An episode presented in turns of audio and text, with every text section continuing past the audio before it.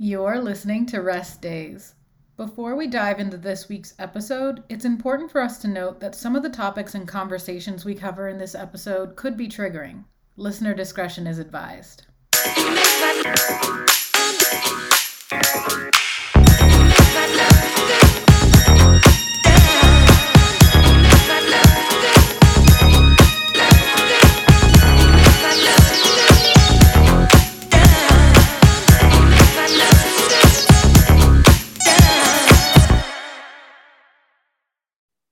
Hello, and welcome back to another episode of Rest Days. My name is Maria Sylvester Terry. I'm a registered dietitian. I live in New Orleans, and I am a very proud and honestly kind of stressed out dog mom. And I'll tell you why in a second. With me is my always co host, and her name is Lauren Leavell. I'm here in Philadelphia. I am a certified personal trainer, group fitness instructor, and very dedicated cat mom to some extremely quiet and well behaved cats. that must be nice. I mean, they're not really well behaved at all. Like Scott was naming um, how baby cat is getting better the other day. She, he was like, "Oh my god, she's getting so much better." I'm like, "She dug in a plant pot, peed on my yoga mat, and and scratched the couch like to like today." And he was like, "I mean, oh my gosh, she's getting better." Progress is not linear. I think that's what we all need to learn from this. And yes. I will tell you that I thought Mr. Good Boy Pierre would be just snoozing away, and he is on his peanut butter spoon, and we are on our second intro. So, hoping we can hold through to record the podcast today without too many interruptions. You can see if you're on Patreon watching with us, we've got little Joe here, so she will be quiet, and she's she is a, the original good girl. We are so excited to dive into part two of our back of our back to school themed episodes. So part 1 was all about what are these things that we have taken with us from back to school or school energy, the perfect schedule, wearing a uniform, how we feel about our body, how we feel about our bodies in PE class and school lunch. And we've gotten such great feedback from y'all about how this resonated and also that you were really looking forward to hearing this part two because we're really going to get into how can we sort of move on from this and what can we take what can we leave in the past and in what ways can we really become more authentically us by diving in on this these are the things that really impact us in ways you don't realize because they happen at such a young age and they just became part of who we are. Yes. So I'm excited to get into this. But Lauren, it wouldn't be our podcast without our our little intro, which is called clickbait. Can you tell um, us what clickbait is if we're new here? Yes. So we are trying to collect clickbait mostly from the interwebs, um, maybe from real life experience at some point. We can throw in the uh, less than clickbait, like the real life clickbait, but really things that we see throughout our week that we're just like, we got to talk about this. It could be a bad trend. I mean, it could just be, it could be a trend we like. We haven't really crossed that bridge about the clickbait that we actually enjoy. Maybe that's what you have for me this week. And we bring that to the table and review, but we do not tell each other before it happens. So I have no idea if Maria's is the same as mine. And I don't think it is. I don't think it is because she is a much uh, better researcher than I am. I'm very lazy when it comes to my clickbait. My clickbait comes to me. So I'm interested in what yours is. Please, please don't keep us waiting any longer because I'm also worried that it's the same one and I'm going to have to start scrolling I also thought it was the same one because my clickbait is totally not for me. It okay. is not something that should be coming up on my feed because it doesn't actually fit me as the target audience. But I'll give you a backstory. I was getting ready to go to a friend's wedding in Italy. I was figuring out what dresses I wanted to wear, and almost all of them required some weird variation of a bra I didn't have. And I don't have big boobs. I just kind of rock with whatever, usually a sports bra. Uh, when it comes to dressing up, I need to strategize. So I had a backless dress, I had a couple different strappy type options, and I thought I will look into boob tape. And ever since, my clickbait has been one targeted to really big boobs, and 2 mm-hmm.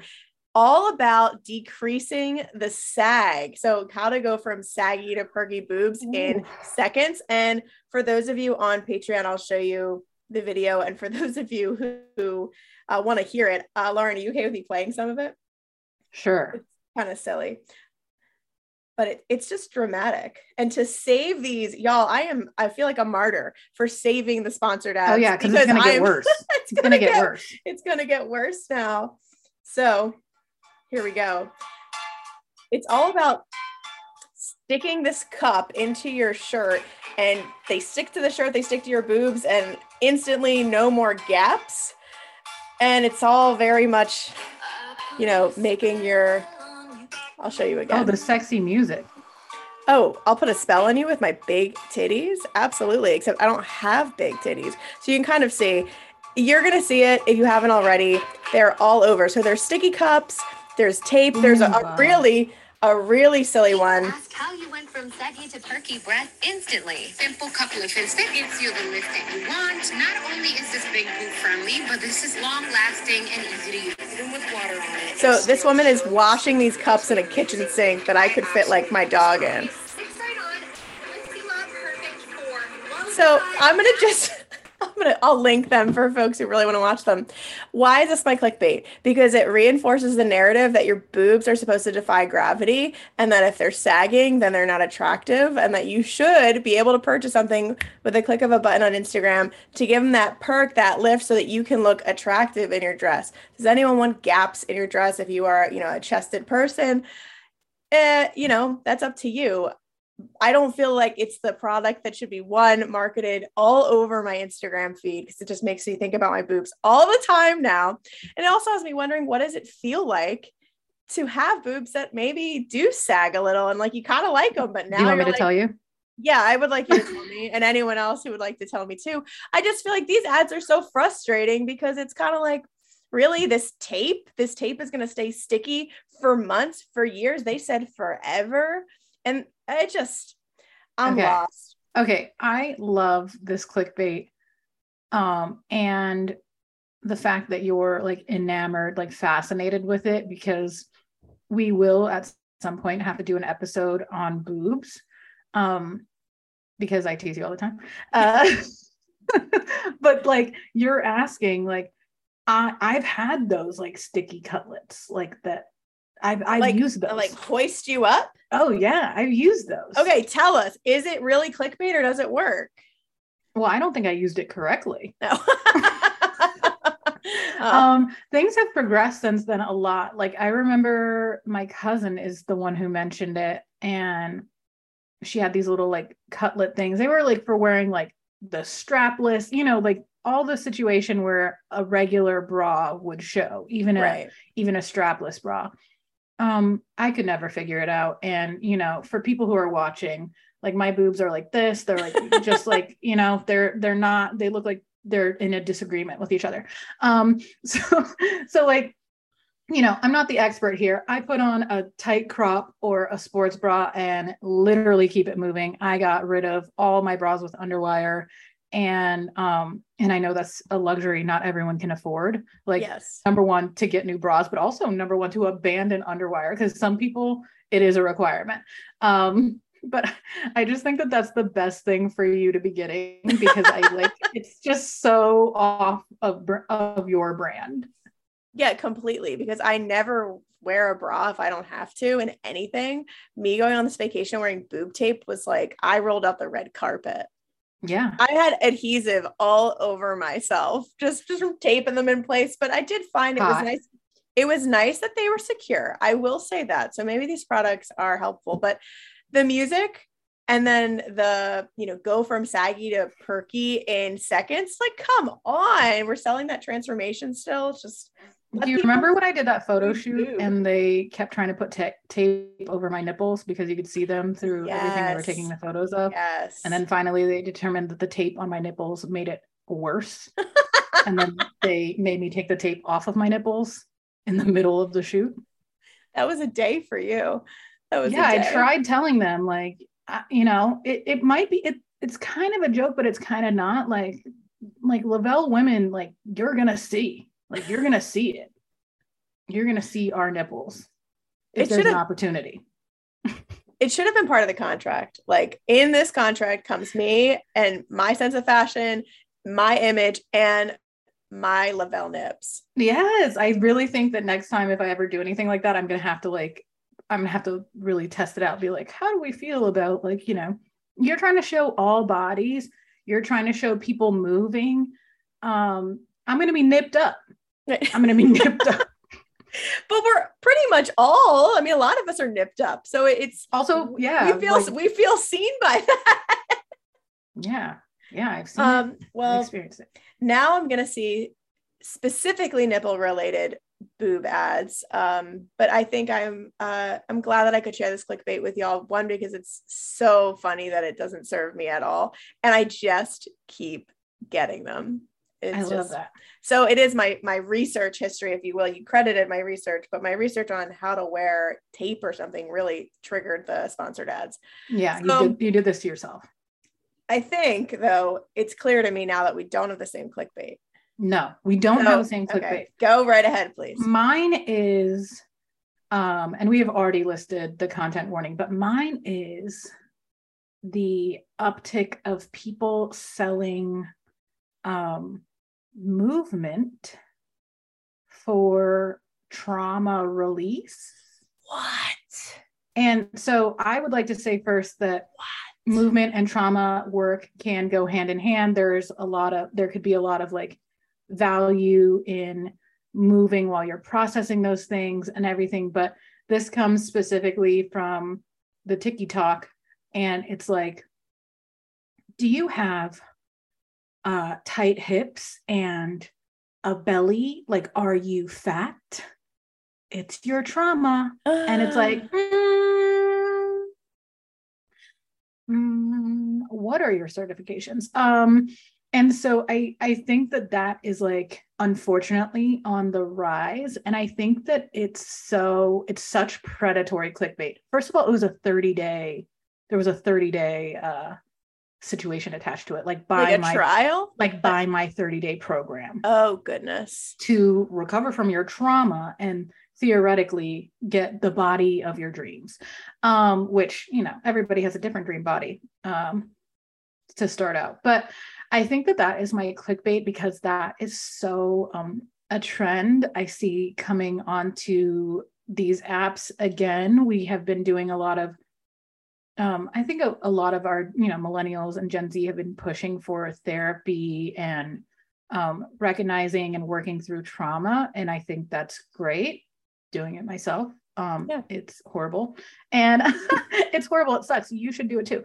But I think that it's so predatory to then turn around and create like five steps to get over it and attach it to how your body looks.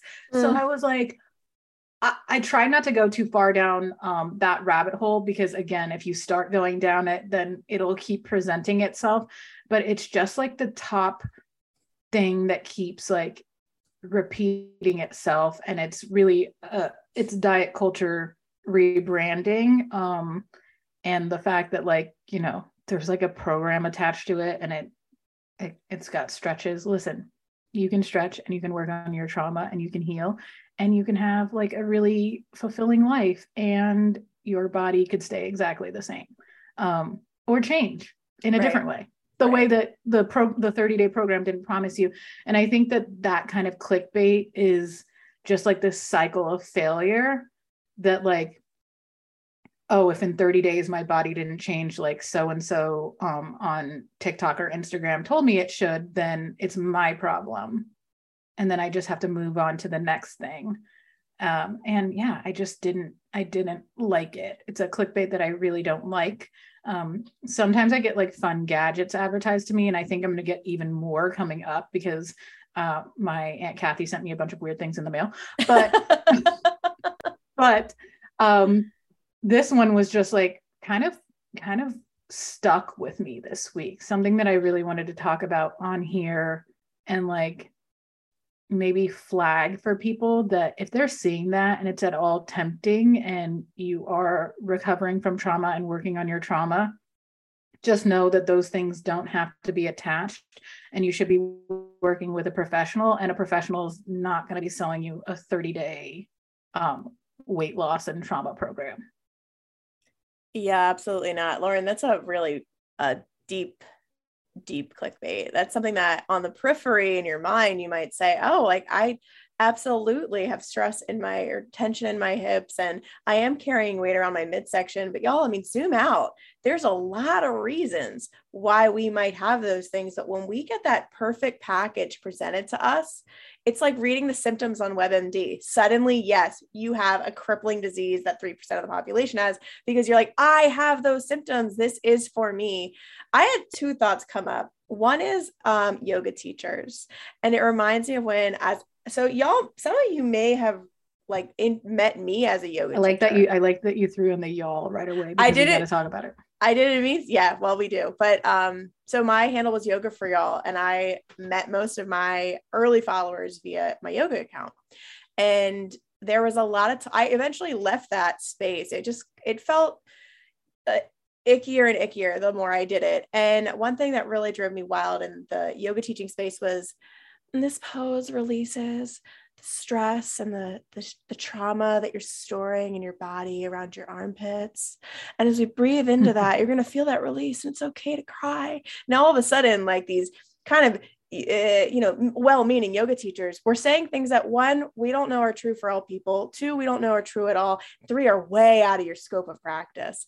So right. that's the first thing that stood out to me. Like you said what are your credentials? What are your certifications and then the second thing is it immediately reminded me of the appropriation of mindful or intuitive eating. Not that those two are the same, but I'm starting to see also a couple months ago uh, apps or programs that are saying eat mindfully with us with the intention of losing weight in 30 days.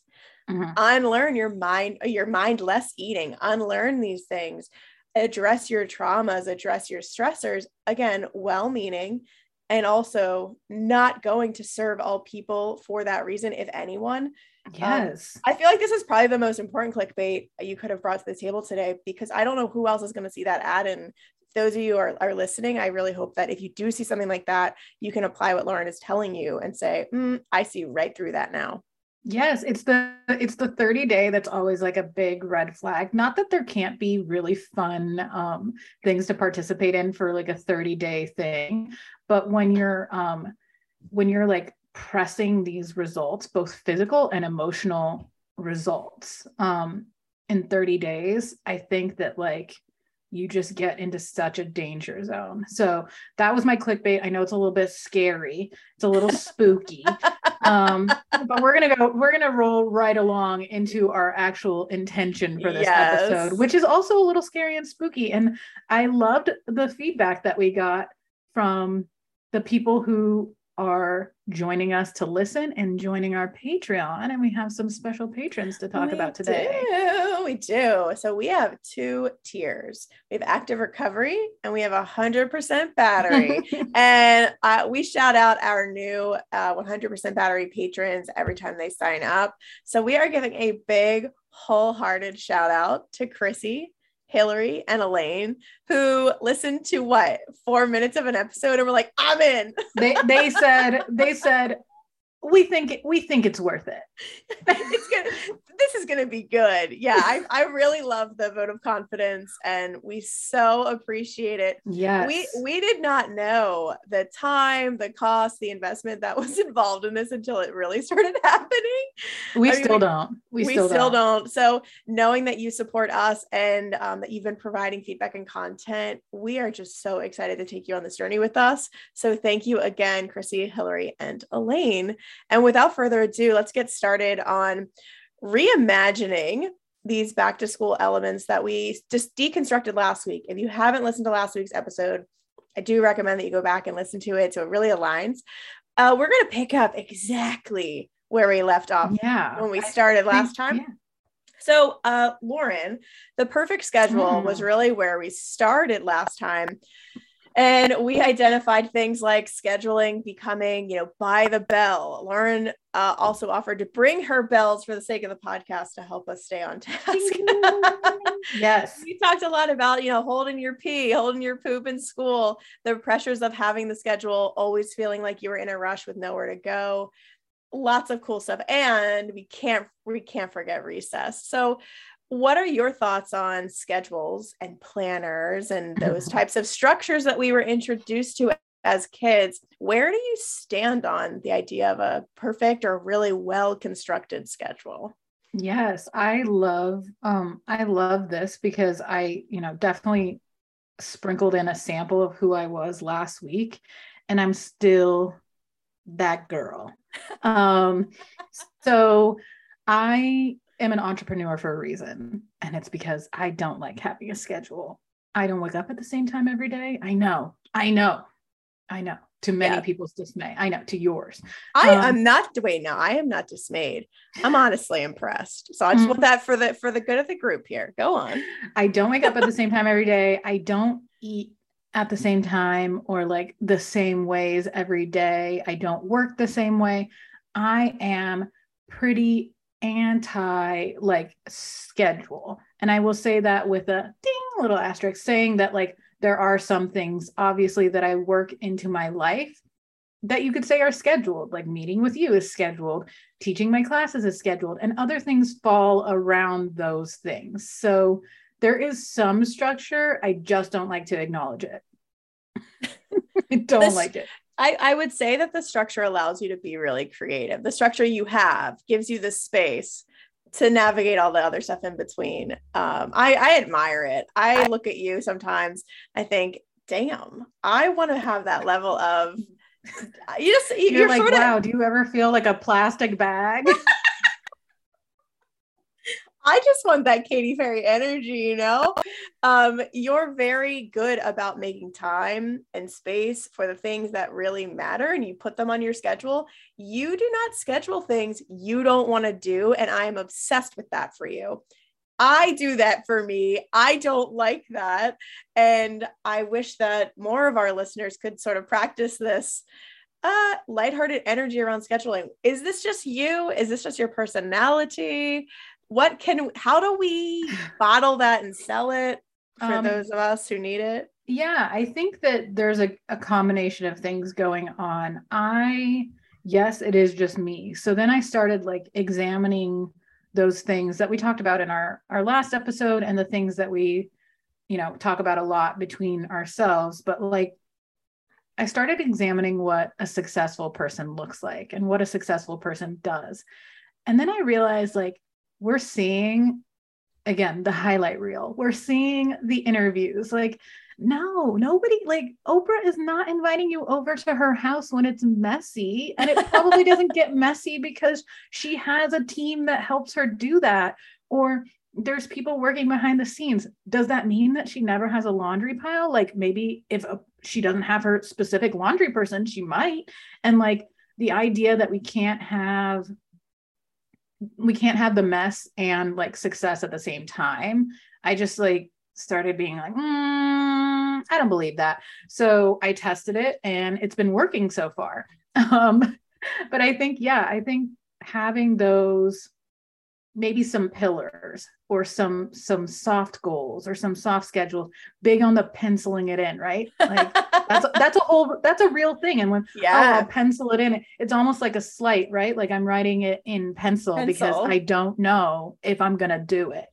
Um and i think that having like a pencil it in attitude with yourself and the things that you put on your list can be really liberating to a lot of people who have yeah. been running it completely by the bell and by the book and thinking that you know the grind culture lifestyle like i'm really working my booty off just not in the same way as i would be if i was running on another person's schedule i feel like more fulfilled right. this way and yeah i can actually get things done when i need to get them done which sometimes is very late and then I schedule the email for the morning. You're so thoughtful for us morning people to receive. Uh, I'm still asleep when the when the emails go out. I am.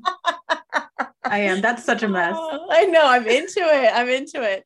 It's nice to hear this. Um, I know that you're, we communicate all day. We talk all day, and we are in such different places in our businesses and the way we run them. Why aren't you calling me? like, Lauren, I'm working. Lauren will wait. I will tell you two things. Lauren will FaceTime me at any time of day and just then message me, I knew you weren't going to answer. And then the second thing is if I FaceTime her thinking I'm being wild, just out of my mind, giving her a call randomly, she will answer anywhere on a toilet, on a walk, with her cats, in the yard, in a pool. She will answer. And I just love it because you aren't scheduled so tight that you can't answer a phone call from your friend. What a great life. So I admire it. I definitely feel like I live I live by a schedule for a couple reasons. One, I was a trained teacher. So I went from college right into teaching. So I lived by a schedule because literally I was for I, was, I had to do. Had to. I had to. And then when I left teaching, I got into, I had nannied on the side. I went back to school. So I was on the kids' schedule, I was on the school schedule, and then I was teaching 20 yoga classes a week. And I was on the bus schedule and the train schedule to get to those classes and sometimes not having something to do at a certain time almost it creates a little anxiety in me is that am i forgetting something? I should be doing something right now. And i've really started to lean into some of lauren's concepts. Uh, lauren you, you try to take mondays off. And yes. i started building a little bit more time on mondays for me to do creative work or to just have playtime and hang out because there is no point in perpetuating the 40 hour work week when you are a helper. I'm a helper uh, as my profession, right? I, I, see so many of you either on Zoom or in person, and we had a whole hour together, which I love offering. And it's exhausting for a helper to do that 40 times in a week. Can you imagine 40 hours, 40 people? It's yes. a lot to hold space for. So, in order for me to do my job well, I've had to learn to abandon the perfect schedule, to cancel, to move. About four years ago, my New Year's resolution was to stop bailing. And I learned the hard way that in order to do that, I had to stop saying yes to things. That was yep. the only way because I couldn't burn myself out doing all the things I committed to. I realized, oh, you overcommit yourself you need to fix that. It's not the bailing that's the problem. It's the fact that you don't even stand up for yourself and your schedule. Oh, so, the way that I will not go to something. the way that I will, someone will be like Scott will be like, should we RSVP? No, we're we're RSVPing no. because current me and future me knows. And that's why I had to I had to give up FOMO. I had to give up FOMO. Yeah. You can't be me and have FOMO. I I, I'm like, oh, I wish I could have gone. And then Scott's like, do you? I'm like, no, no, I'm fine. No, I don't. Um, I'm happy for them. They look like they were having a good time. It looks like it was fun. I'm so glad that they had fun. Everyone looked beautiful. No, I don't want to go. Maybe that's what makes our lives kind of nice living apart because Lauren never has FOMO about me costuming two nights of a weekend and she'll hit me up with a that's a great costume. You looked really cute but she did not want to be there and it was no okay. Mm-hmm. so i think that makes our friendship kind of nice too because we don't have any pressure on each other to have to do anything. This podcast started 15 minutes late today because it was just it's what it what it was um, us running around. dealing with dogs and peanut butter spoons yeah. So I, i'm really glad that we could talk a little bit about how we navigated moving away from it. For me it was uh, a top down approach of kind of pulling away a little bit that I could from what I was taught. And for you, it really was let me just clean this slate mm-hmm. and see what actually matters. What do I actually need to have there? But that's so- like our personalities entirely. Like we're right. I'm just like, bloop. Like I just started over. yes. It gives me a, a lot of anxiety and I'm so happy it works for you so what about fitness schedule? Uh, that's something people talk about a lot. How do i have time to work out? Y'all one time in a week somebody asked me on instagram how do you fit in movement? And i was like here's the exact plan i have that will help you. And it's like choose your own adventure. Boop, boop, boop, boop, boop. perfect. Lauren answers the question and it's like maybe you do maybe you don't. And maybe it's movement or maybe it's something else. And i thought oh my God, we've never been so different, but we had the same intention of take the stress away. So, in your eyes, how are you making time for movement if your schedule is sort of a question mark sometimes or just like a soft penciling in of things? Are you making time for movement in a way that feels good for you? Please share. Yeah, I mean, I have that that's one of my pillars, right? So my classes, teaching one of my pillars, um, my own training has become like a pillar, like a like or just like a holding spot, right? Where I know that 11 o'clock I'm going to work out. Um, and I do that twice a week with other people, and then my own movement is mostly walking, um, practicing moves that I'm going to put into my class. Very fun for me, and then stretching. Um, so yeah, I do schedule my workouts when it comes to how to talk to other people about moving into that and scheduling fitness. I think that it's so different for me because I'm in a space where I feel very healed with that. Like it doesn't get me all flustered if I have to miss a workout. It doesn't get me all some type of way if I'm working out too much. And I know that some people feel that way on either end. So until you get to that space, you can try all the things, right? Like just keep yes. trying them. So maybe you do try scheduling. I often recommend that people say they're going to do two workouts a week. Don't like between Monday and Friday. I'm going to work out twice between Monday and Friday for 15 minutes each workout. And then the pressure to like perform gets lower and it's not that you're not doing it right or it doesn't count or all these things. It's really about kind of building from nothing. And how stoked are you when you show up to your second workout between Monday and Friday for 15 minutes and you're done and you're just like, wow, I did it? That builds confidence and that builds your own schedule and then maybe you start manipulating that. Maybe something comes up and you can't do it at the same time. You have to do it at another time. 15 minutes is easier to schedule than an hour and 30 minutes and an right. intense class and everything like that. So i think that really the luxury of flexibility could be um i mean number one it is a luxury because not yes, everybody has correct. a flexible schedule. Um but I guess the luxury or the the gift of being kind to yourself and allowing yourself a little flexibility where you can can change your relationship with your movement schedule and your fitness schedule because then you're not it's just so much extra work to like beat yourself up. Absolutely. Not only work, but I, in my world, I think work means energy means calories, right? It, it it zaps you of your energy to be that stressed about making it work, making it feel perfect. Yeah. And the the logic behind an hour workout, I always ask my clients, what are you looking to do? And um, in our in our space, which is more of a functional functional fitness gym, formerly mm-hmm. a CrossFit affiliated gym, I sometimes jest, "Are we going to the games? Are we competing? Oh, we're not? Okay, so we actually don't need to perfect the five times a week CrossFit style movement with Metcons that raise your heart rate so quickly. It sounds like what we need is just outside time for ourselves. I think changing the way you talk about movement is also really important, which is probably why so many people love following you, Lauren you introduce a different way to talk about it and it's coming from a healed place. It's not coming from a murky oh yeah like i'm working on it too and it's kind of tricky and cumbersome and we're not really sure if this person is a good guide. You're an excellent guide for suggesting to someone take it easy and easy does not mean bad. Easy does not mean you're not going to go somewhere. Easy builds the foundation for you to be consistent. And i love that for for me and some of the folks i work with again, it's that top down thing. It's kind of mm-hmm. bringing it away from five days a week in the gym, seven days a week, having to run every workout. Um, I'll shout out a friend here. She is one of our most dedicated listeners now and said she's never had a podcast she's wanted to contribute to more in her life. Wow. And that just, yes, I felt, felt so seen by that. And one thing that I love that she did for herself is she recognized me going to this style of workout five days a week isn't what I want to do. However, the only time I can work out is at six o'clock.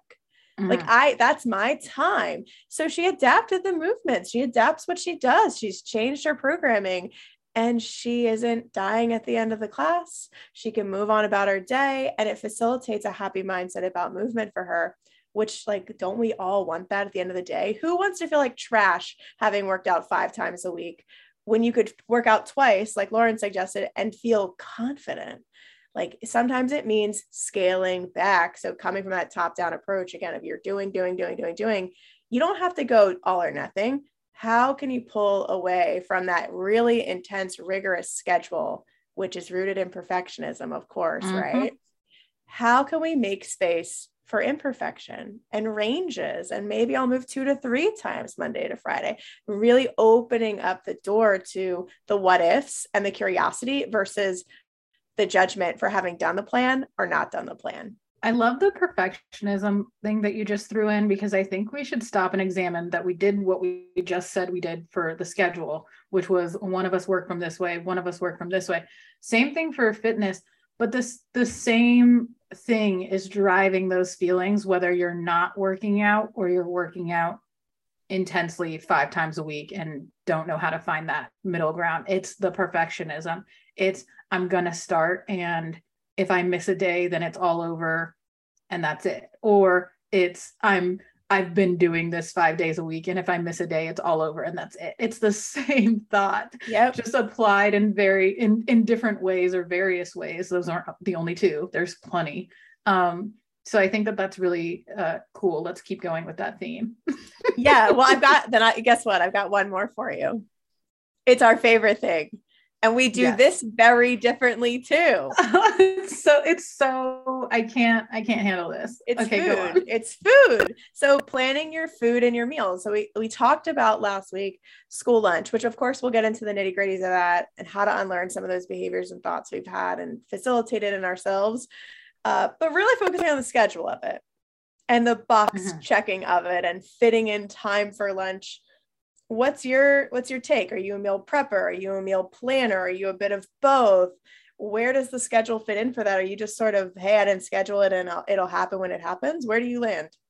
Yeah so i allowed myself to be uh hey i didn't schedule it and it'll happen when it happens person and let me tell you it wasn't happening um, so spoiler alert, it did not happen. spoiler alert, it wasn't for me. So I'm all about this, like, yeah, free spirit, free schedule. That doesn't work when it comes to like my blood sugar not tanking and me being like, me being like, I'm gonna bite. Like, um, so I think I'm back to my planning. And let me tell you why I'm a plan, not prep. Okay. Please tell. First of all, the difference between planning is the idea of what you're going to make throughout the week or for these meals. Prepping would be actually preparing said meals. Um, I love to cook. Mm. I love hmm. it. I love it. It brings me so much pleasure, so much joy. It's the only form of regular meditation that I have um, is cooking. I love to cook. There's just like stay out of the kitchen leave me alone. I'm cooking. It's wonderful. It's like a full sensory experience for me. It makes the food taste better, all of that. I know that's not everybody's reality. Some people are like, I don't like to cook. I don't I don't like to do any of this. So that makes it a completely different thing. But that's why I don't prep my food because it's oh it first of all, it's sensory overload for me to do that all at once.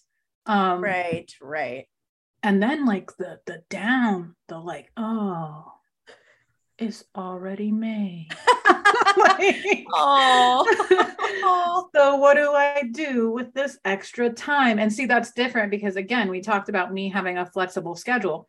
If i was working when i was working a nine to five prep like prepping my food was an advantage for me. It was uh, it was a lot more of a necessity for me. And now i'm not working that type of schedule. My partner is not working that type of schedule. So it changes things.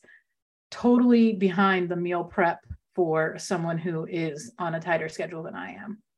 Yeah. Or even um, I'll mention tighter budget.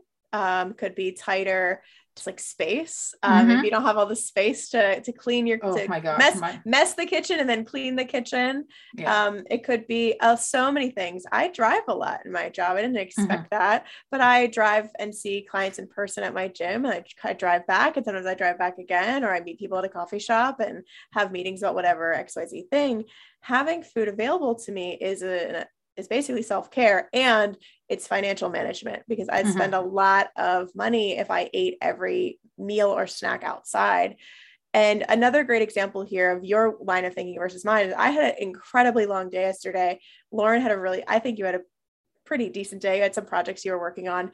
Um, we were both talking about, oh, are we going to eat out tonight? We were both sort of like, is it a takeout night? And I was like, go for it. Because I know Lauren doesn't do a lot of takeout. And you better believe she texted me a picture of a beautiful dish she prepared and she said stayed in exclamation point and i didn't have the balls to tell her i got that message while i was ordering our food at a restaurant no i mean you said you wanted to go and there's out. right and there's nothing i think i'm sharing that because there's nothing wrong with that, right? Your friends, your coworkers, your people will choose different things for their needs. And for some people, meal prepping every night of the or meal prepping for the week takes away the joy of cooking every night. And for others, like myself, meal prepping my lunches for the week was it was just heaven sent. I was so grateful for it. So it's kind of nice to be able to have these conversations because I think it allows people to see that there is a lot of space for you to plan or prep. I tell my clients meal planning is thinking about food. Mm-hmm. Everybody in New Orleans is meal planning. Meal planners 101. That's where you can learn that lesson is here in New Orleans. And I would not be cooking if I was in New Orleans. Someone else would be cooking. I, I mean, want to put that out there. Right. Embracing that, that even thinking ahead to the next meal and saying, what am I going to have? Maybe that's your meal prep. Uh, maybe your meal prep looks like prepping snacks or cutting up fruit. There's there's so many ways in between. Maybe it, your meal prep is getting like enough frozen foods that you can dump them onto the air fryer and make them and that's how it comes out. Because i yes. think that also there's this idea that it has to be scratch made and you've got to be sweating over the tupperware. It's like it's not that serious. It's like, not it's not frozen pizza y'all. You can plan and prep your frozen pizza and that is your you know home run dinner on a friday night when you don't want to go out you want to save a little bit of money but you don't want to cook very much. Like that is taking care of yourself. And it comes from that place of I don't have to do things perfectly yet again. You don't, you can change the plan every week. Maybe this week I meal prep, maybe next week I don't. Uh, maybe next week I decide to live more like Lauren and I'm just, I'm gonna cook all the time and find joy in it. I don't imagine that will yeah, happen. You're, gonna, you're wearing your fancy robe, you're wearing your slippers, there's a candle. I have cats now. Yeah, it's all just, just leaning in. Um, notice that I'm joking about that, right? I'm not actually going to go and live Lauren's life. And I hope that you listeners know you don't have to live like us either. We're talking about it because we want you to know that's how we've gotten out of this perfect schedule mindset is adapting differently to the systems we were taught and acknowledging what works for us and what doesn't. So on that yes. note, do you have anything else you want to share about perfect schedule before we pivot to my favorite topic? Today? Yeah, just you know, no perfect. All right, let's no go. No perfect. Okay, my favorite topic. I didn't know this was going to be your favorite one. Oh, I really love it. Well, I love it. Is uniforms. I love talking about uniforms, changing costumes. for PE, costumes. Um, this is a big one for me because you know I was re-listened to our our episode last week, and I bold bold bold choice. It was bold. I loved it. Lauren doesn't like hearing her own voice. I love listening to us. I laughed so hard at everything all over again, almost in the same like syncopated laugh you would have heard. It was just kind of it was super corny. Anyway, I heard Lauren talk about how the uniforms that she wore, you could buy any polo. Some people bought them at Hollister, some people bought them at Walmart. Mm-hmm. And I, in that moment, realized all of my uniforms were monogrammed with the school name, and they you had to buy them at one uniform store. I was the only one that sold it. And they kind of had a monopoly over everywhere in the area too. Um, great Big people. uniform. Yeah big uni. Yeah they they were great people but they um they had a great business model. So i thought a little bit about why it was so hard for me growing up with the uniform. It's because my body changed a lot as bodies do. And i had to sort of be the kid who my mom had to buy a big bigger uniform for every year and that was an extra cost. So so much of wearing a uniform is also tied up in my body needing to fit this standard and style. And sometimes it didn't work right. I needed to move the buttons, I needed to hem things. Like it didn't really fit like it was ever made for me. And it wasn't. I, Thank you for saying that because I really didn't know. I it wasn't made know. for you.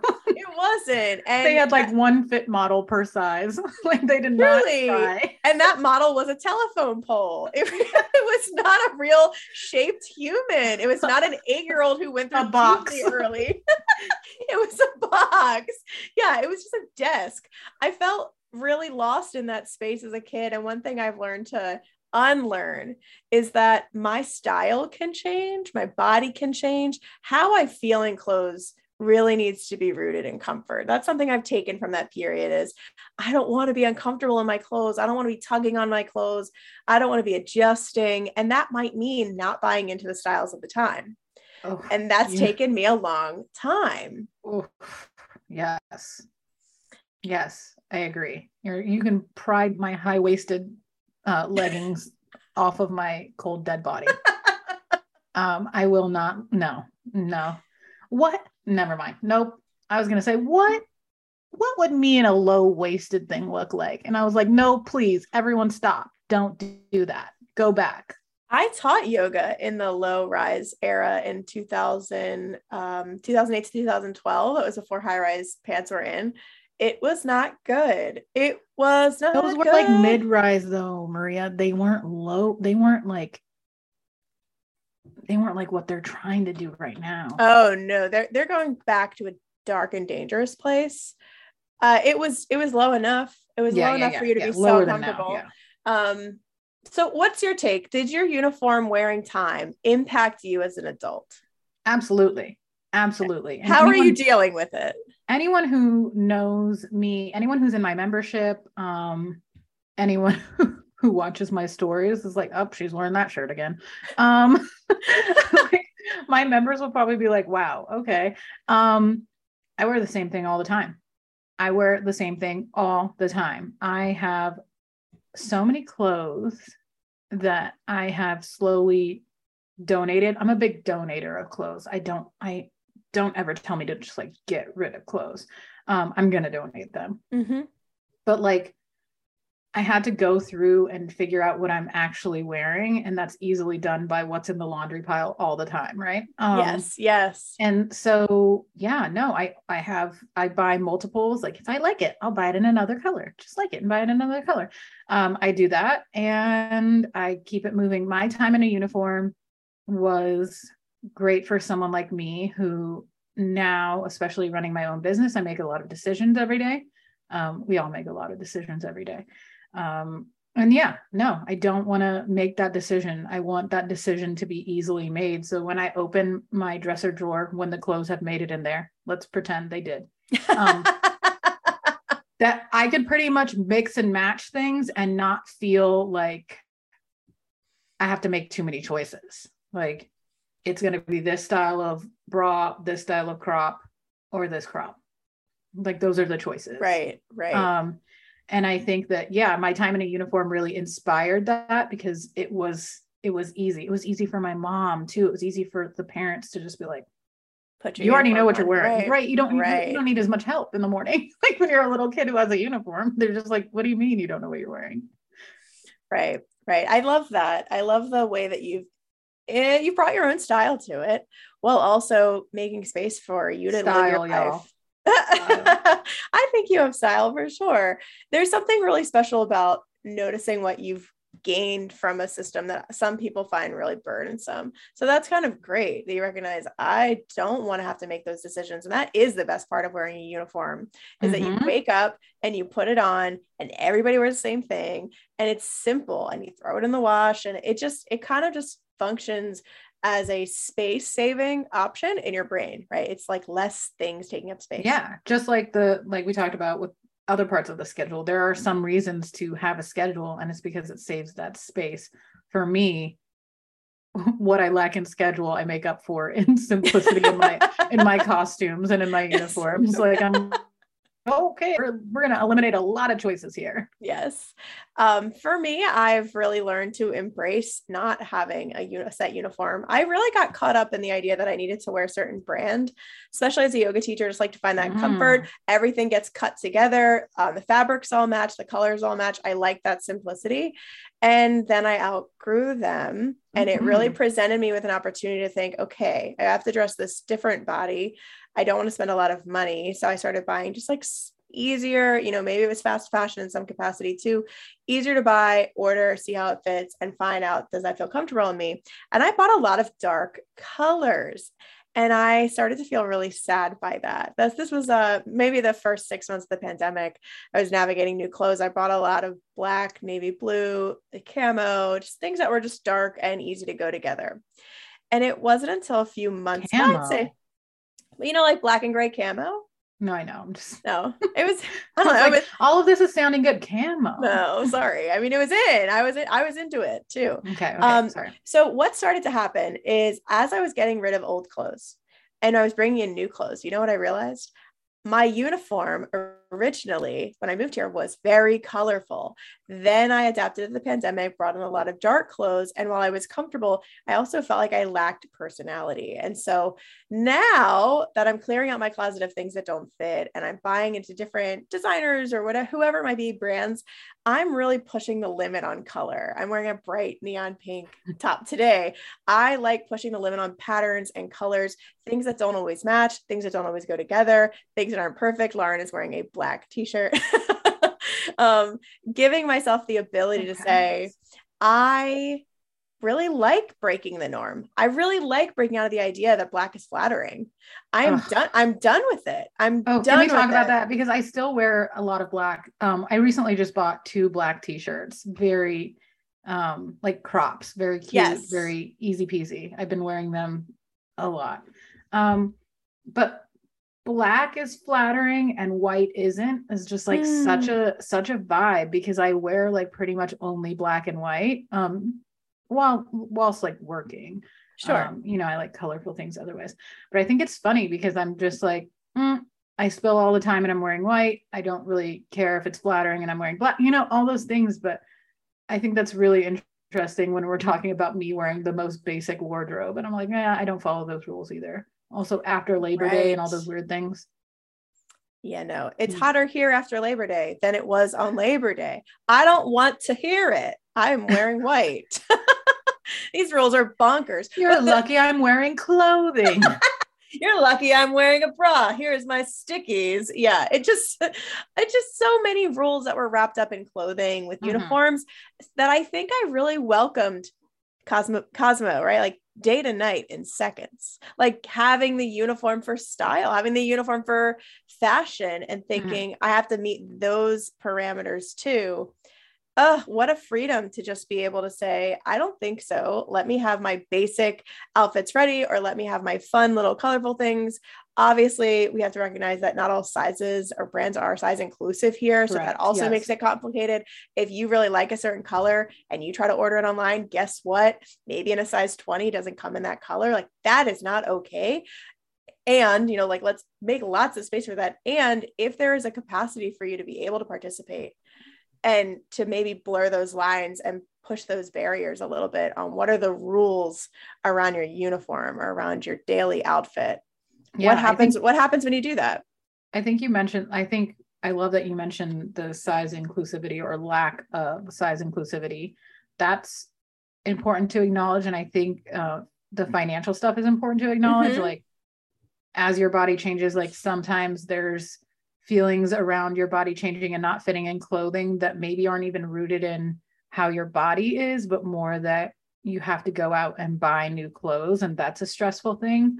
Um, and yeah, so so knowing that those factors are in there, how do we work within those things and find things that we like? For me, again, simple is best. Like yes, easy, less decision making, and even like less clothing, more frequent washing, which again level of privilege that, but and not folding. Um, lots of washing, not folding.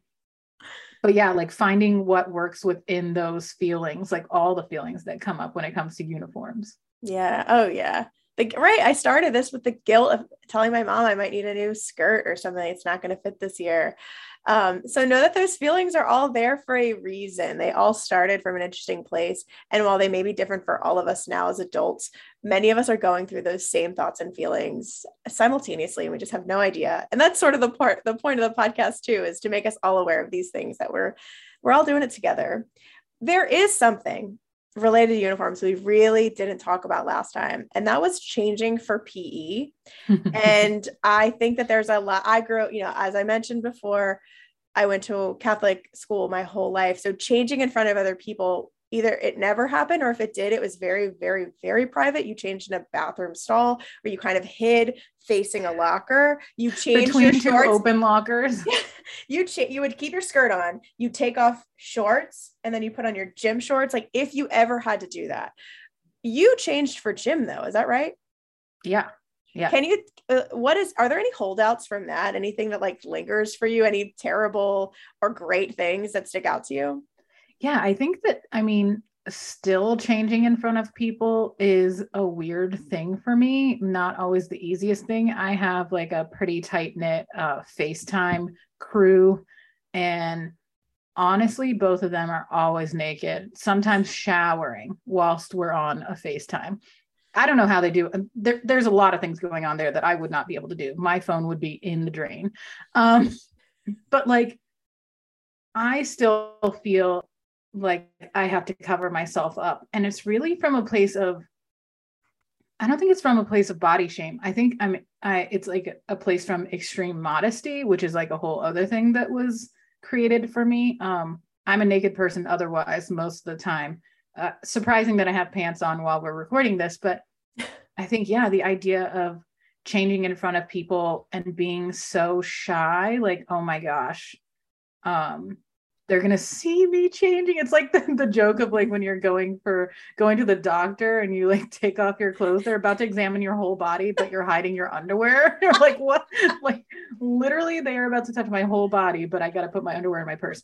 Um, so I think that I think that, yeah, that's how I feel about it. And also, I don't know what they're doing and if they're doing anything for PE classes now, but the thing, the the clothing that we had to change into was hilarious. First of all, my shirt was always way too big because I wanted a bigger shirt, but then it was way too big, and some of the girls were tying them up, Yes. and I was not. And then the shorts were made out of like the same material as like a dish sponge, like. it was a cross between a dish sponge and a basketball net, you know?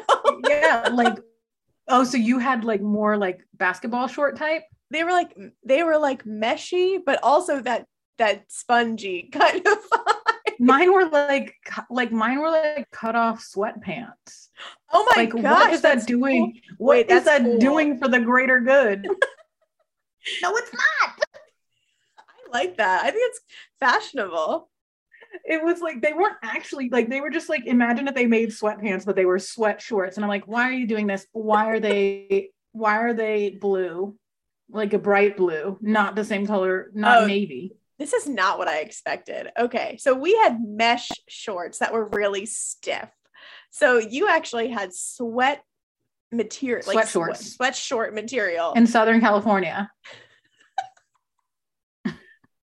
Bring it back. Bring it back. in Southern California. And so I think that that is like, you know, I already had feelings around movement. I already had feelings around PE. I already had feelings around my body. And then you're giving me these shorts that like I'm going to wash them 3 times. The the the thing is going to come out. Like the tie it's going to come out. I'm going to be crying and threading that shoelace through Sunday night.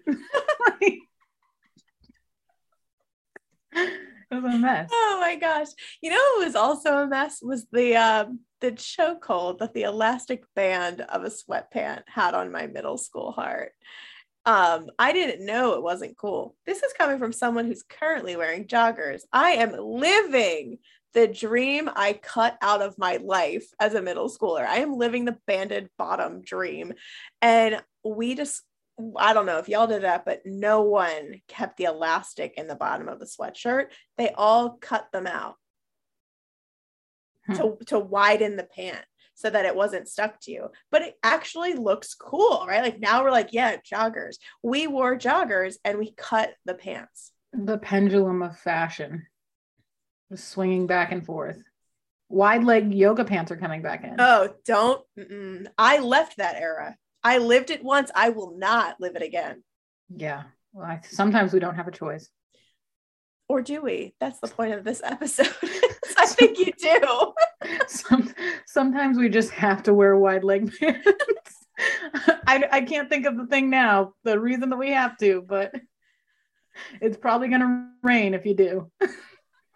oh, it'll rain. Good luck rolling those up over your uh, patent leather black shoes. Uh, cute. Good luck. Gross. Good luck. Okay, so we'll take it right into PE class since we're dressed for gym, right? We're thinking about it.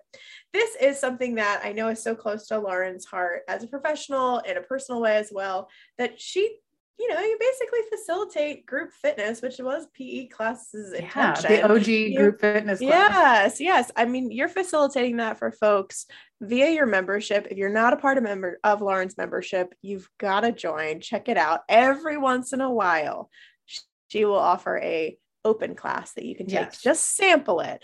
But otherwise just take my word for it. It's incredible. I have clients that are in our membership and they are incredible people too right? They just bring so much to the table lots of energy in the membership. It's very unlike your gym class yeah it's right? the anti-pe you know? So, so what do we what do we take and what do we leave from school pe class? Do tell. Yeah. i think that the idea of um, variety is something that we could take from PE class because I don't know what happened in your PE class, but there was like week, well, I don't know, sections, right? Yes. Maybe it wasn't a week, maybe it was two weeks of like swim if you had that option. Um, track and field, always a funny option for me. We'll get into it at some point. Um, but like basketball, horrible option for me. But you had to try those things. You right? did. Mm-hmm. Um, and I think the trying is what you could like keep. You can keep the trying or the testing because knowing that it doesn't have to be forever. You don't have to go to a spin class for the rest of your life if you did if you did a 2 week trial or you signed up for a month or whatever. Like the idea that you can bring that variety and do different things and engage in movement in different ways for when you're enjoying it and then maybe you move on or you try it for the first time, you don't enjoy it, and you move on. So the attempts, the attempts, we keep the attempts here. really um, that. I love that. Thanks. Yeah, that's what I think you should keep. What I think you should throw away is the grading. Um, and I say that all the time in membership. I say that pretty much all the time in, in general. I've said it today, but it's not that serious. Like it's really mm-hmm. not that serious. I tell people in membership no extra points for touching your toes because we're so used to that. We're so used to just being on a point system or being graded and hoping that it like, you know, it's gonna we're gonna be the best. Yes. We're gonna be yes. the best at something. And I have that desire too. Like I I don't like doing things that I'm not familiar with because I like being good at things. Mm-hmm, but mm-hmm. then it's like, oh my gosh, I just recently found out like a couple weeks ago that you can't get really good at things if you don't try to do them. Um, uh oh. I don't know. It might be a rumor, but um, could be a rumor. I'm not sure. Hasn't been uh, hasn't been tested enough. But yeah, I think that the idea of that there's like a grade or like a final situation or a final form, right? That you're supposed to be yeah, able to run right. until you until you become a sprinter or a marathoner. Like those are your options. Like no, you can be a slow ass runner for the rest of your life. Absolutely. you can. You can. Absolutely. How do you feel about uh, what what have you taken from PE in your own personal journey? Because I know the other thing about your fitness is that you have been you've done that. You've taken the variety pack. Like you were I really have a yoga girl. Yeah, I really have. I I embrace that about PE class and I also embrace the idea that we did things in PE that didn't always seem like work. So parachute, scooter basketball, uh, you know, floor hockey, like that never felt like work to me. It felt like fun. So I've tried to inspire that in my own movement. Um, unfortunately, yoga was work, right? Yoga was my job. So I think there was a little bit of burnout there because mm-hmm. I was facilitating so much and creating so many opportunities for other people to do yoga. It really burnt my body out. And then mentally, I, I hit a lot of roadblocks of like, what am I even doing? I'm more, more so, am I just appropriating more of this uh, sacred practice? I've, I had a lot of discomfort. So it really did push me to consider what kind of an athlete do I want to be right now? Mm-hmm. And sometimes that means, um, you know, sturdy girl summer. And sometimes it means like right now I'm back training for a half marathon, which I haven't done in seven fast, years. Fast girl fall fast girl fall right? And there's there's just i i don't want to ever be hemmed in. I want to change my mind if i can and i don't want anyone to be like oh that's the girl who lifts or that's the girl who runs that's the person who can out bench press her gym teacher which she can. But you know give yourself the ability to say what do i want to do now? What's my season? Mm-hmm. there might be a season and i know it's coming. I know that i'm going to get back into jump roping like the funsies, like the with the steps. I she's making an unfair face. Uh, no, I'm making unfair. a face. I'm making a face of we just talked about it. There was a point in my life where I was getting so good at jump rope because I was jump roping. And like now I'm like um I I would also like to interject that I live, I cohabitate with someone who does not care if he's good at anything and just so happens to be good at most. It's unheard of. It's it's disgusting. You can hand him a jump rope and he will be out there doing tricks. You're like, what? It's gonna what? take it's didn't gonna you, take me years. didn't you? I'm hitting myself in the shins repeatedly. And he's just like, skip, skip, skip, skip. He's like, look what I can do. Look what I can do and i think that there's like there's definitely a lesson in that because he doesn't care um and he's having fun mm. like Yes, absolutely. You know, I also think I pulled a little bit of this from when I was more into that CrossFit style workout. There'd be part of the workouts that were gymnastics, and I would get so infatuated with them. I thought, well, why don't I spend more time doing that so I can get better at it? Or I got really enamored by a strength cycle. Let me spend more time focusing on that so I can get better. And there is something so fun about streamlining the process, working in a groove, maybe hiring someone, maybe working on a program or whatever it might be. I have really loved trying on different variations of myself as an athlete. And then I get to play dancer half the year.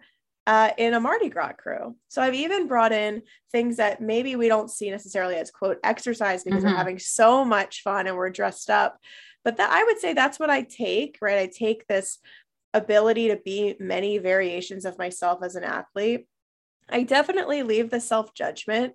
Someone messaged me today about the podcast and said, I was the kid who got the perfect presidential fitness test score.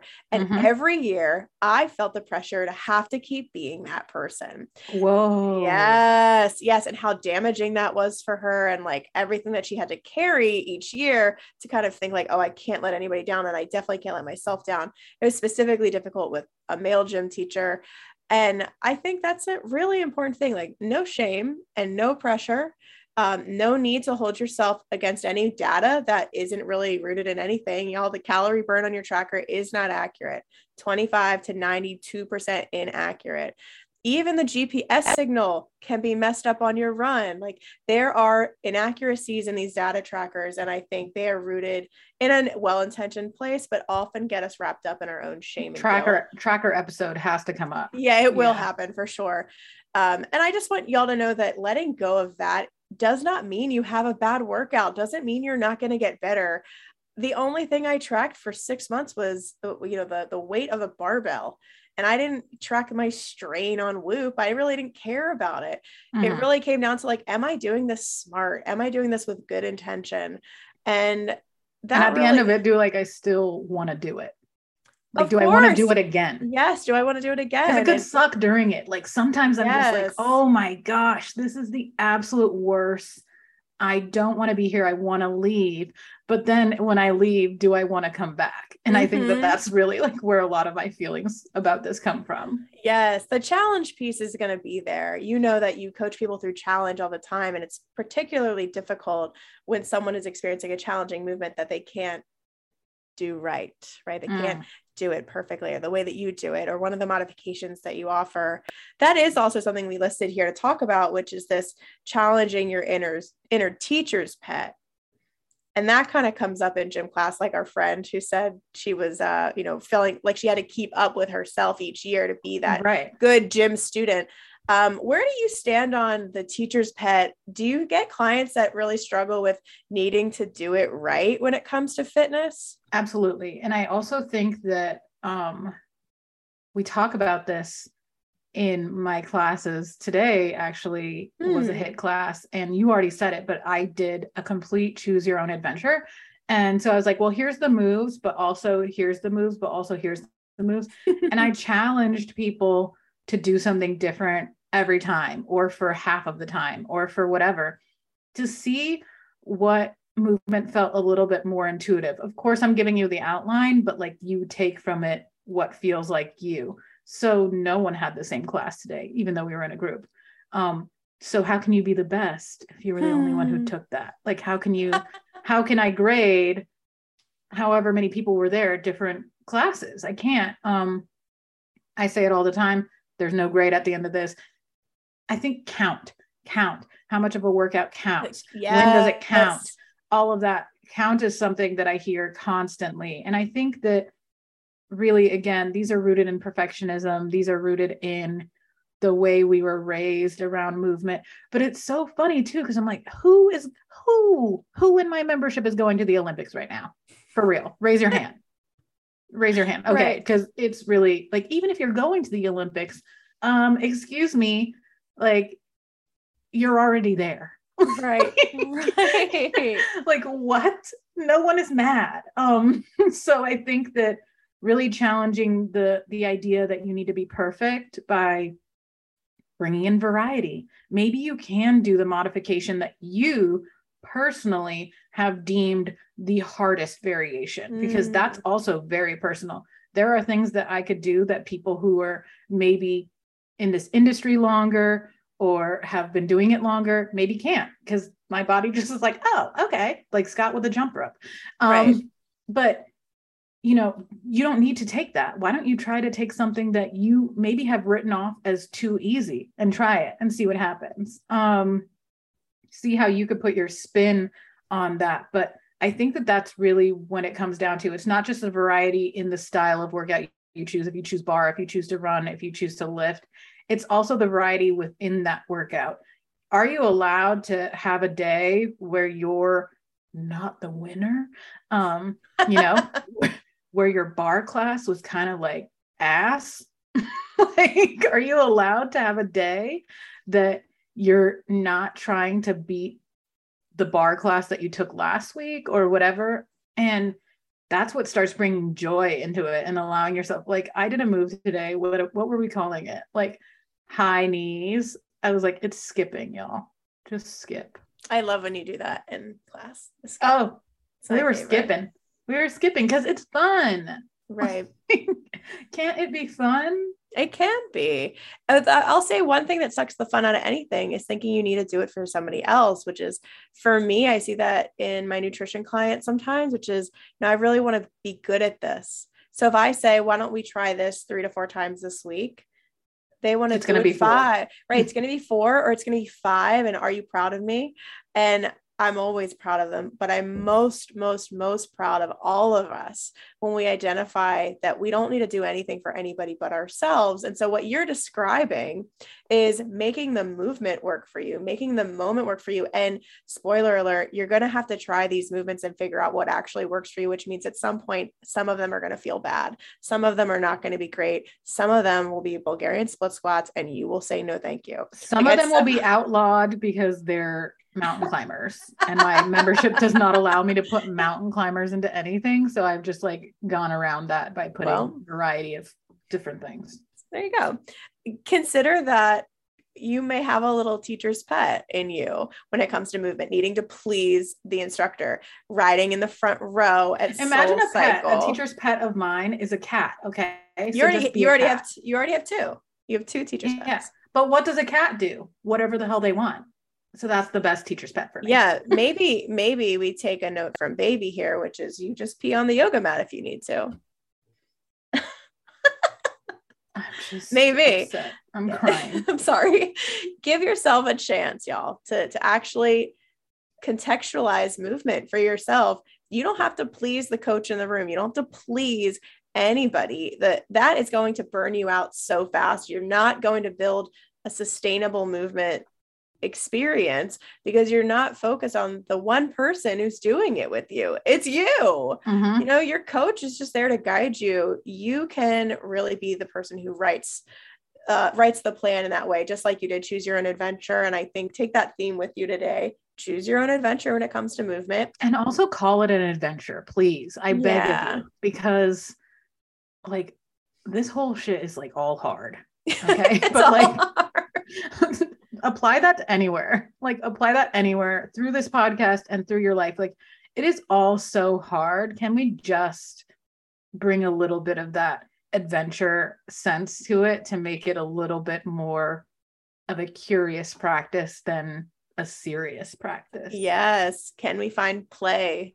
Can it be recess? Can it be adventure? So much of what we talked about last week comes up again in a way that we are reframing it, right? So I think this is such a fantastic way to reframe PE class. Mm-hmm. And uh, after PE class, you might or be before. lucky enough to have or before you you might be lucky enough to have lunch so why don't we deep dive here as well we have a couple topics the number one piece that we're going to start with is the idea of communal eating mm-hmm. eating eating with others lauren i have folks that i work with that are very self-conscious eating around other people due to comments from kids at school or due to their parents. Wow. Um, yeah. and we kind of forget that like communal eating is a way that we build bonds and we, you know, formulate relationships. Communal eating can also be very complicated. Where do you stand on eating with other people? Do Ooh. do explain this to us.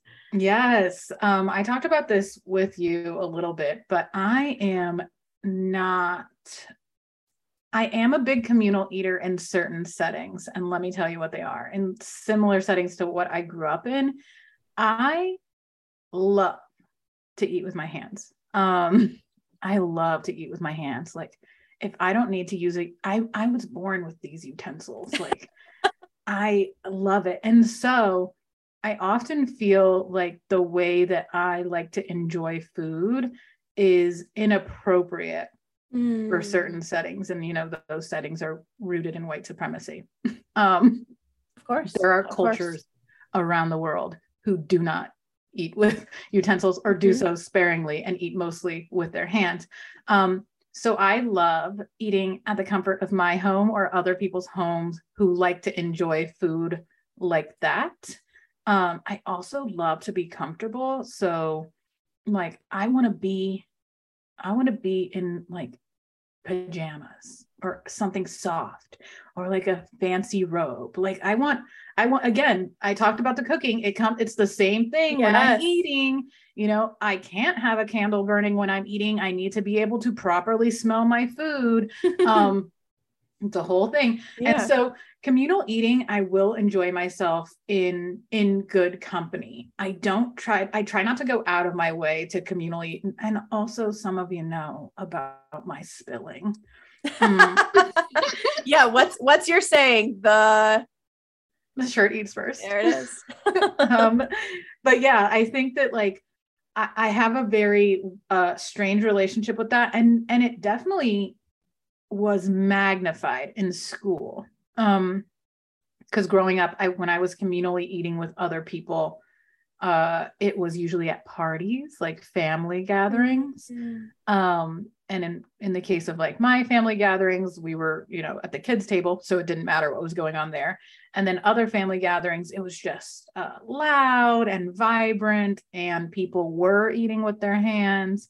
Um, and then, you know, at school, it's the scrutiny of like what are you eating and right. how are you eating it and um you know just like the variety of things that happen so that's kind of started started my like being conscious and being aware that I like to enjoy my food in a different way than other people mm-hmm. and so that still sticks with me with my communal eating thing like I recently ate like at this block party and I was like eating outside and even still I was thinking about it I was like oh my gosh I'm going to spill this on me um, you know, should I be using a utensil more? Like, ma'am, it's a taco. Like, girl, right. calm down. but like, they still come up, and it's not yeah. like to say that that's completely gone, but in good company, and especially if I'm feeding you, oh yeah, we're gonna eat. Yes. One of my favorite memories of ours is uh, watching I Think You Should Leave and having sushi and wearing comfortable clothes on your couch. it's a great, great memory. And and how do I eat my sushi with my with your hands? Yes, yes. I, I appreciate you sharing that. For some of we got some feedback from the first episode about folks that had that wouldn't dare to bring a cultural dish to school because of what kids might say about how they're eating it, what it smells like, what it looks like, what does it taste like, from a very judgmental angle. Because you know, while kids are still learning, that there's a nice and not nice thing to say. Sometimes they just say it and those things are stuck with you for life and mm-hmm. it might impact what you order at a restaurant. It might impact what you eat around your family or your friends and i want you to notice that to observe that in you. Are you choosing to eat salads in front of people so they notice how healthy you are? Or are you right, avoiding- like a morality situation. Yes. Are you avoiding eating the burger because too many times people had told you that that was an unhealthy thing or you shouldn't be eating that or i can't believe you have the courage to eat that. You're so brave.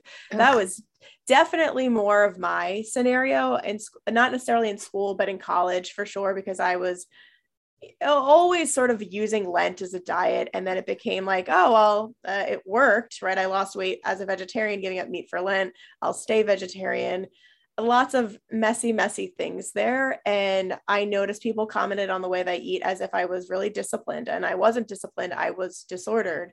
And I had a lot of issues with what a fine line, right? Mm, the finest. And I, I want us to, yeah, very dotted. Yeah. I want us to consider the way we perceive ourselves as eating in front of other people. I was at my own grandfather's funeral service and someone said, Follow the dietitian, let's eat what she eats. I'm thinking, I'm one, you haven't seen me in 20 years.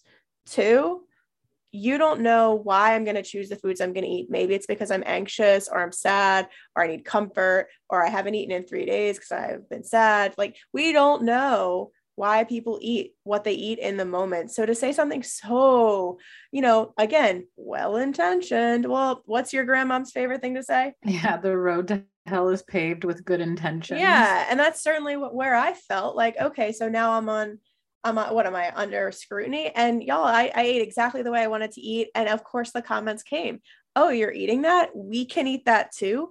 Um, that comes with fitness and health professionals sometimes, like, oh, you are allowed to eat that. I guess I'm allowed to eat that. And part of communal eating, we almost use as nods as nods of approval, like, oh, you're eating that, so we can all have that. Oh, are we all gonna be bad? Are we Ugh. gonna be bad today? Ladies? Yeah, should we be bad and order dessert? Like, first of all, ma'am, I'm not gonna order dessert here. I already have another place in mind. okay. Um like you can be bad, but I'm gonna order dessert. Like, I don't know what you're talking about. I'm right. going to order dessert. You could be wrong and I'm going to be enjoying myself. Yes, right. Right. So I think those are some things that come up for me with communal eating. I was one of five kids. So we had seven people around a table. every day was communal eating. every day, every meal.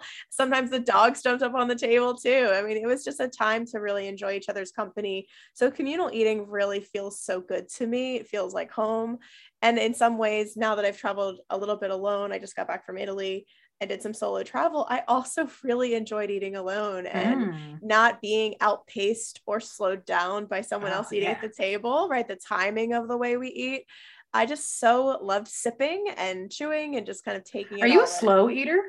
I am not a slow eater. Okay. Okay. I was not just, at all. I was like, I wonder where you well, I, I guess it's all relative, right? With who you're eating with.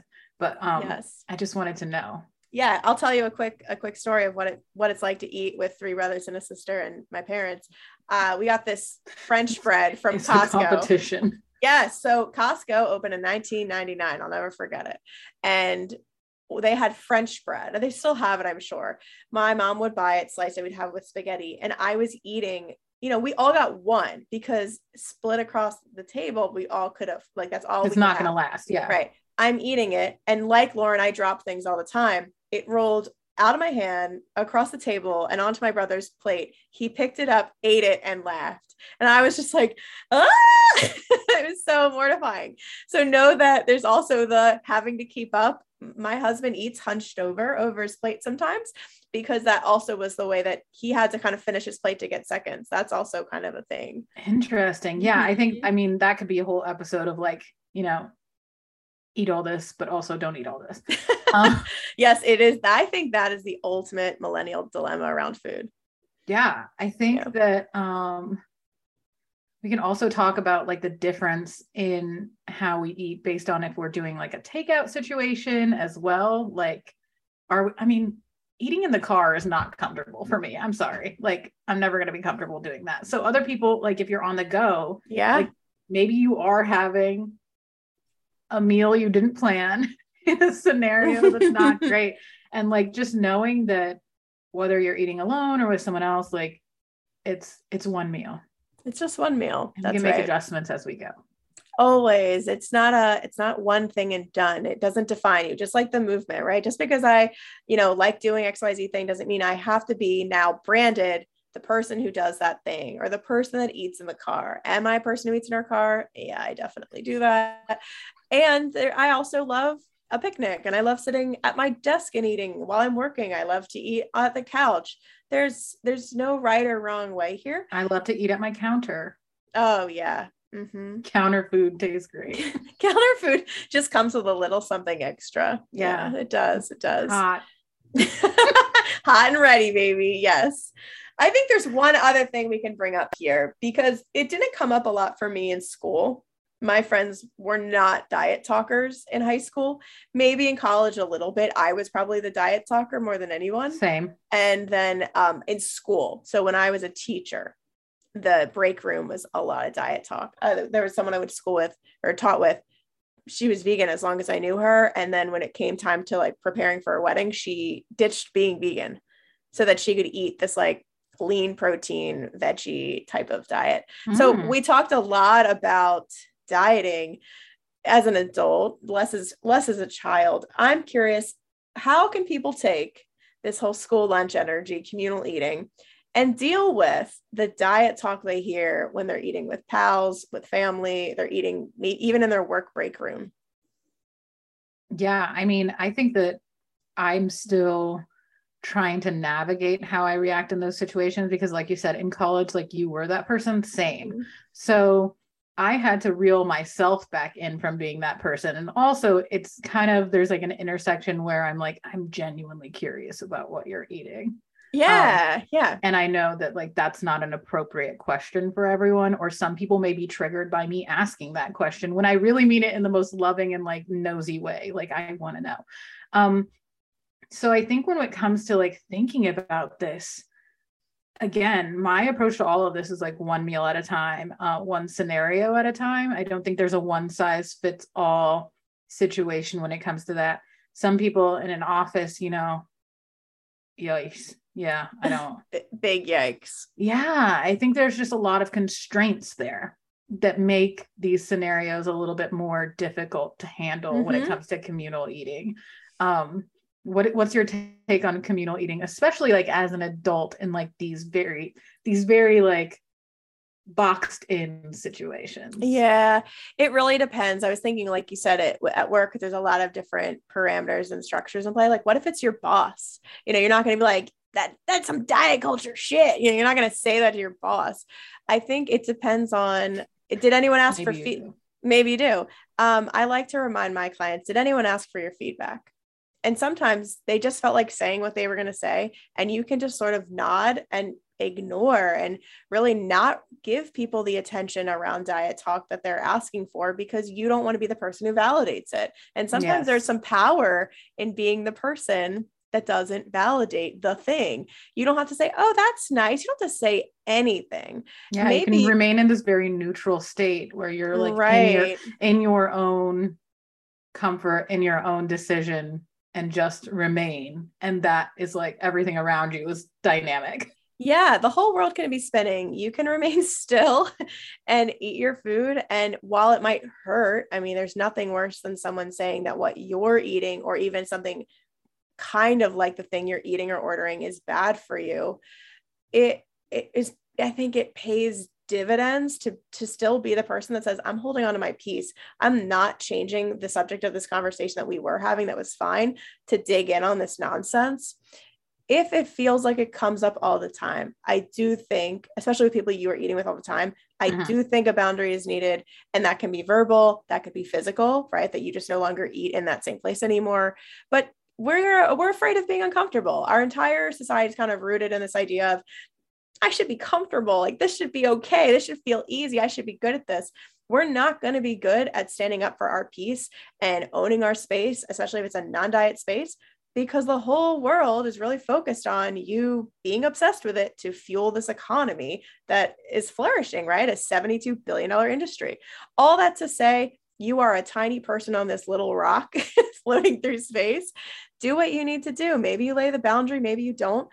Maybe you navigate the discomfort of saying, I don't actually like these conversations, but I do love when we talk about your kids. How are they doing?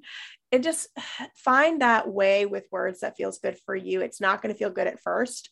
It's going to be uncomfortable. Are you going to make someone upset? Maybe, but you don't owe anyone being nice. You don't owe anyone, you know, being an enabler.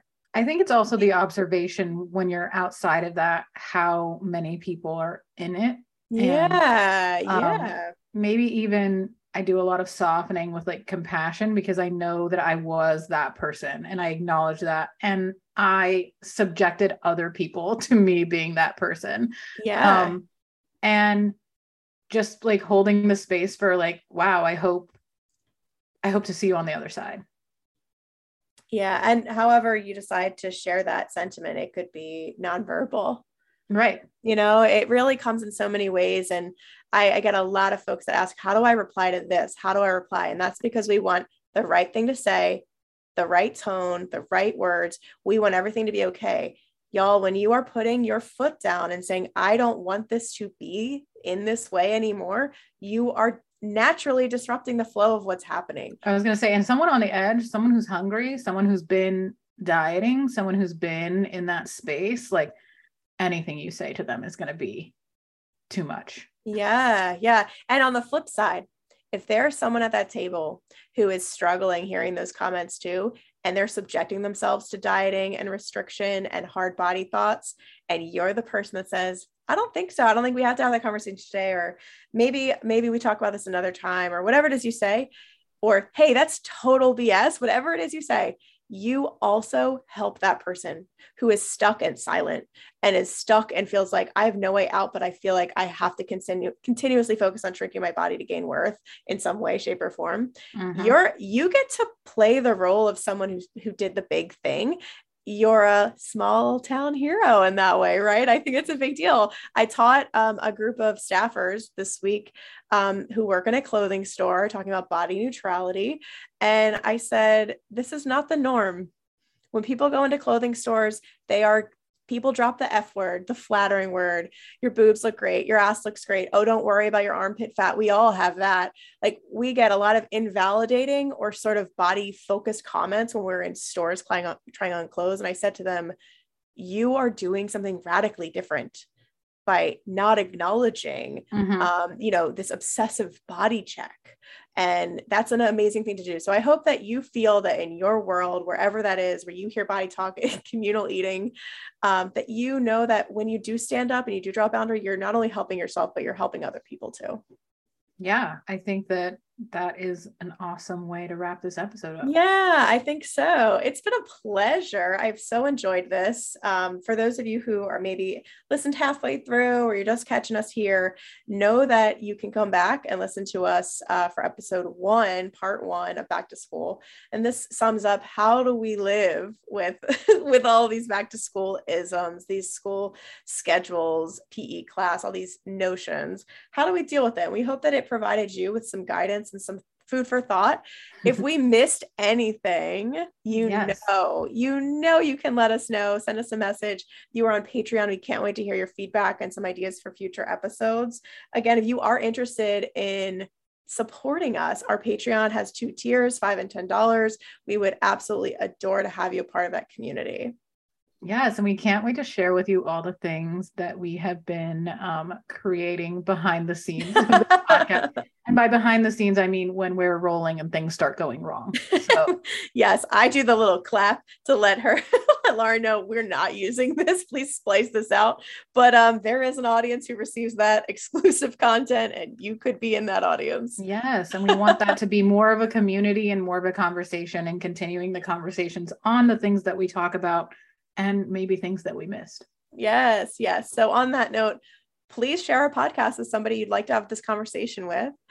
Rate us when the ratings are available wherever you listen to podcasts. We're it too takes, new. We're too new to get ratings, but when the time comes, please, uh, please help us out. That would be fantastic. And join us next week on Wednesday for our next episode of Rest Days. Basic person autumn starter pack. What are the things that What a mouthful. what are the things that we feel we need to be engaging in, wearing, participating in in order to really get the most of this autumn season?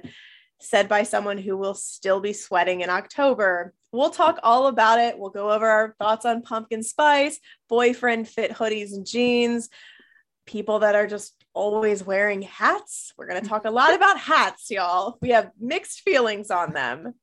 We are so pumped about this episode. If you hear this and you have ideas, shoot us a message, Patreon, let us know your feedback. We would love to include you.